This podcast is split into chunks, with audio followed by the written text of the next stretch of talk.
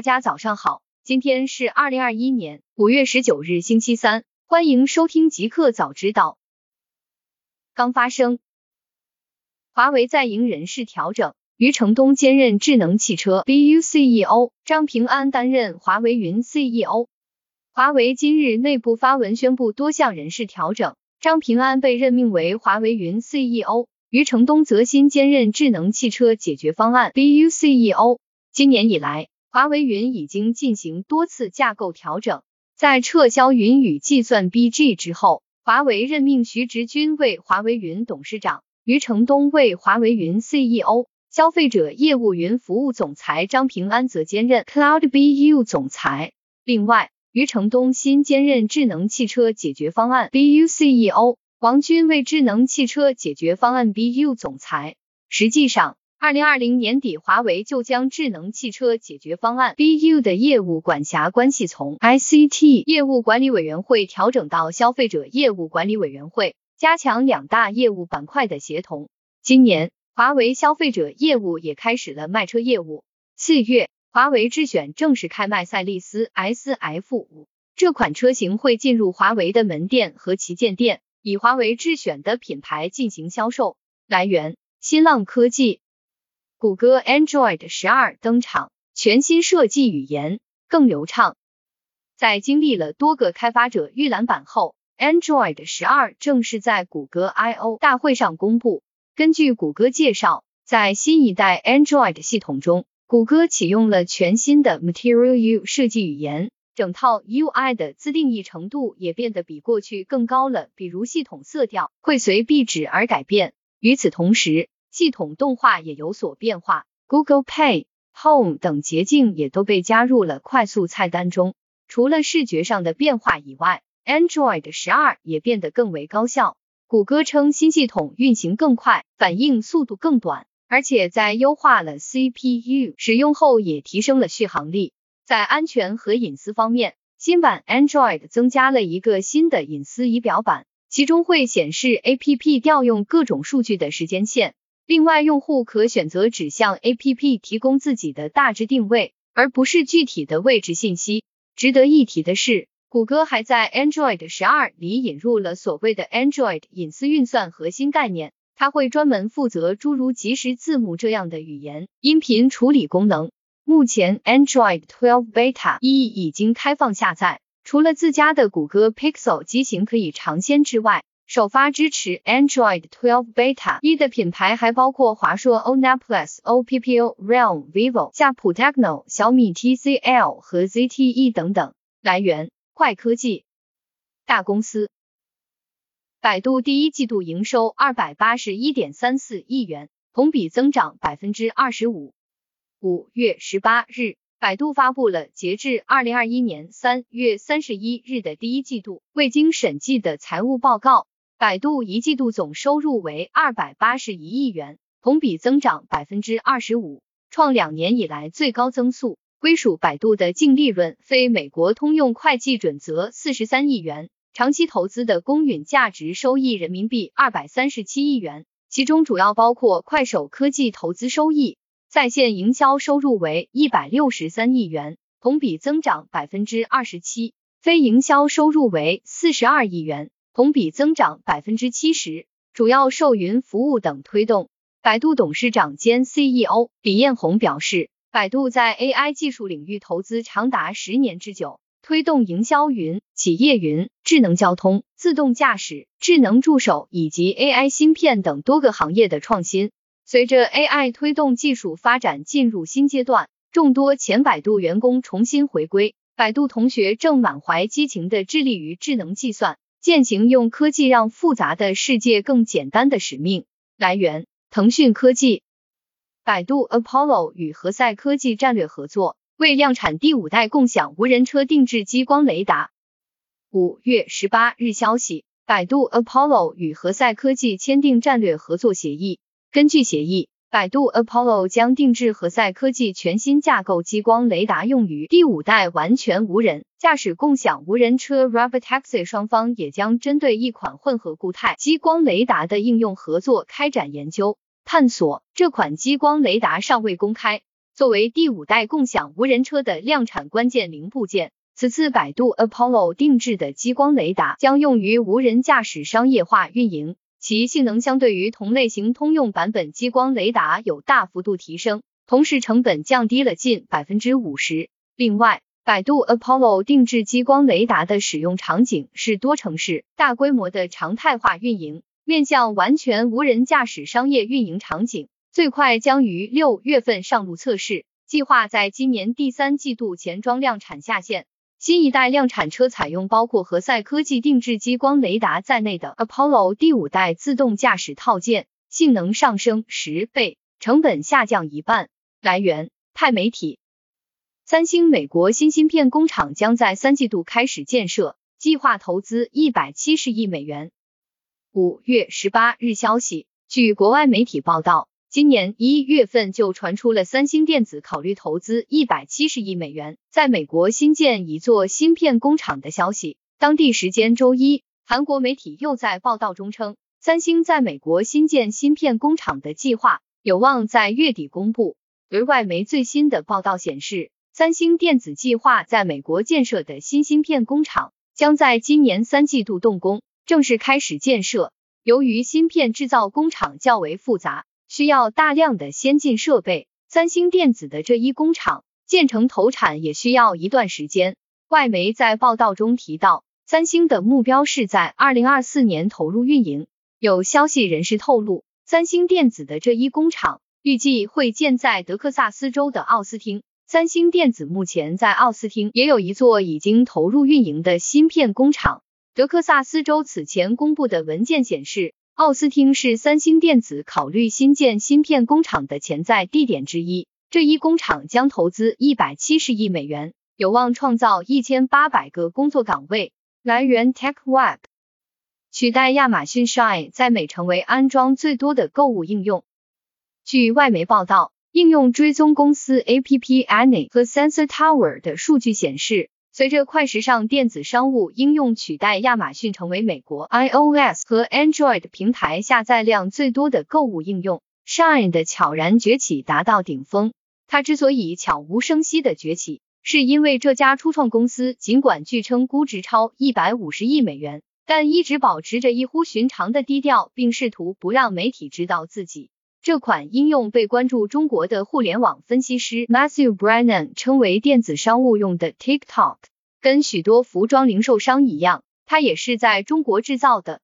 不同之处在于，Shine 控制着自己的生产链，从设计、原型、采购到制造，每一步都是高度数字化的，并跟另一步进行整合。这使得该公司每天都能生产出数百种针对不同地区和用户口味的新产品。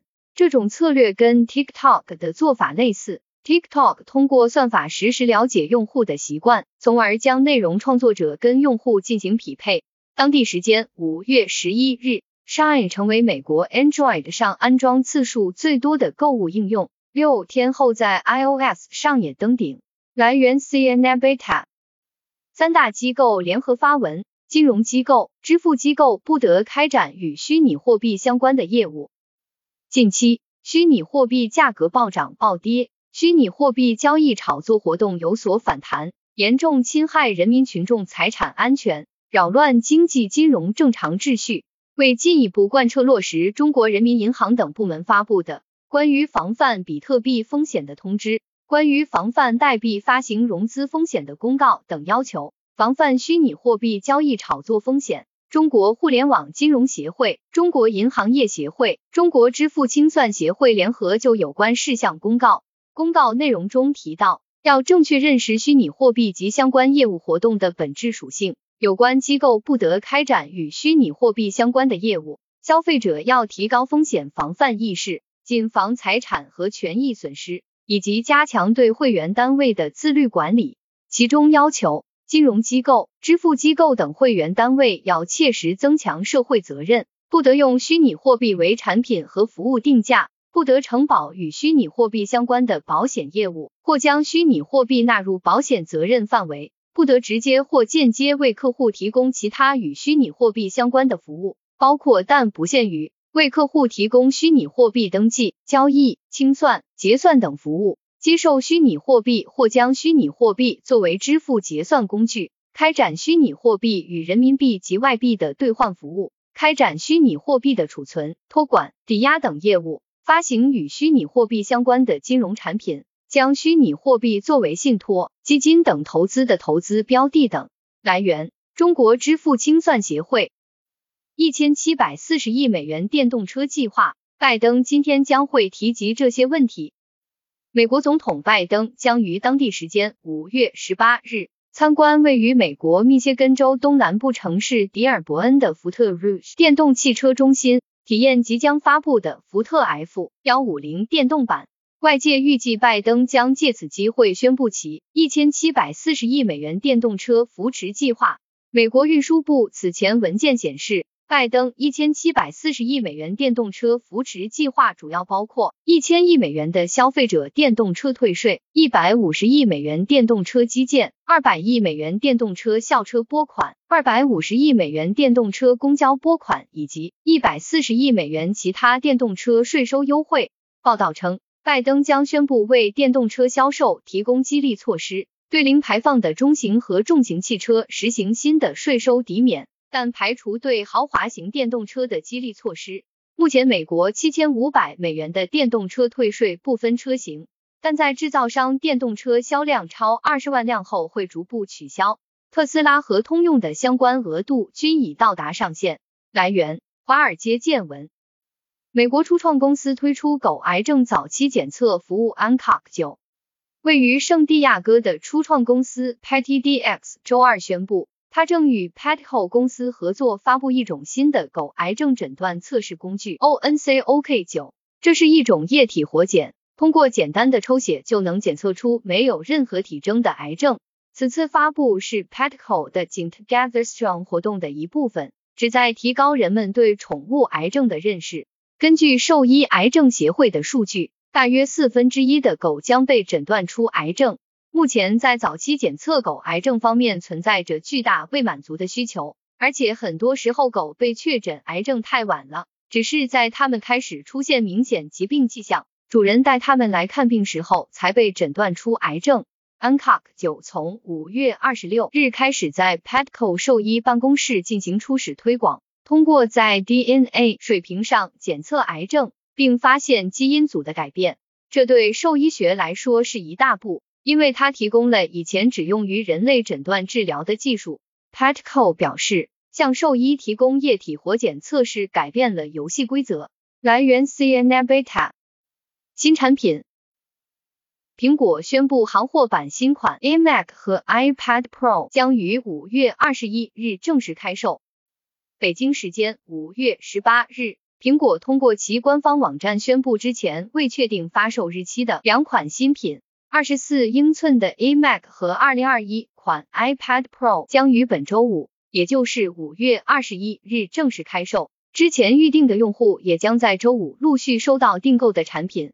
这两款产品都是随着苹果四月的春季发布会正式发布的产品，它们都搭载了苹果自研的 M1 芯片。其中 iMac 二十四英寸拥有了全新的多彩配色。包括绿色、黄色、橙色、粉色、紫色、蓝色和银色七款颜色可选。同时，因为 M1 芯片的加持，使得整个 iMac 的设计相比上一代有了非常大的改进。不但整个的 iMac 更薄，也因为缩小了边框宽度，使得整整块屏幕的尺寸达到了二十四英寸，分辨率提升到了四点五 K 级别。iPad Pro 则是 iPad 产品线首个搭载 M1 芯片的产品，使得其整体的性能再上一个台阶。另外，这一代的 iPad Pro 依然会有十一英寸和十二点九英寸两个版本，其中十二点九英寸的 iPad Pro 使用了全新的 Liquid 视网膜 XDR 显示屏，通过 Mini LED 发光材质，提升了屏幕的亮度、对比度等技术细节。全新升级的一千二百万像素超广角前置镜头，还能在视频通话时实现人物居中功能，可自动将用户保持在画面中的理想位置。售价方面，iMac 二十四英寸起售价九千九百九十九元，iPad Pro 11英寸起售价六千一百九十九元。十二点九英寸起售价八千四百九十九元。来源：腾讯科技。乐视智能生态发布会新品 LET VM65，售价六千九百九十九元。五月十八日，乐视智能生态发布会上，官方公布了智能生态发布会新品 LET VM65。这款电视是乐视超级电视首款 Mini LED 量子点产品，将于下半年发售，售价六千九百九十九元。LET VM65 采用 Mini LED 技术，号称九千二百一十六个灯和五百七十六个分区视网膜级分区，独创五七六分区背光，峰值亮度高达幺零零零 nit，百万对比度。覆盖百分之九十五 DCI-P 三和百分之一百零六的 NTSC 色域，还原影院级的视觉效果。此外，该电视还支持 MEMC 运动补偿 HDR 幺零等。来源：品玩。Google I/O 大会推出新智能芯片，将文档、会议等产品连接起来。五月十九日。谷歌今天为其 Workspace 生产力套件推出了一系列新功能。首先是新的智能芯片，将谷歌文档与其他产品连接起来，就像可以用 at 符号标记人一样。从今天开始，你可以用它在文件中专门设置链接，连接其他文件或会议。它们是谷歌所谓的智能画布 Smart Canvas 的一部分。这是一项新举措，有望增加工作区产品改进的节奏。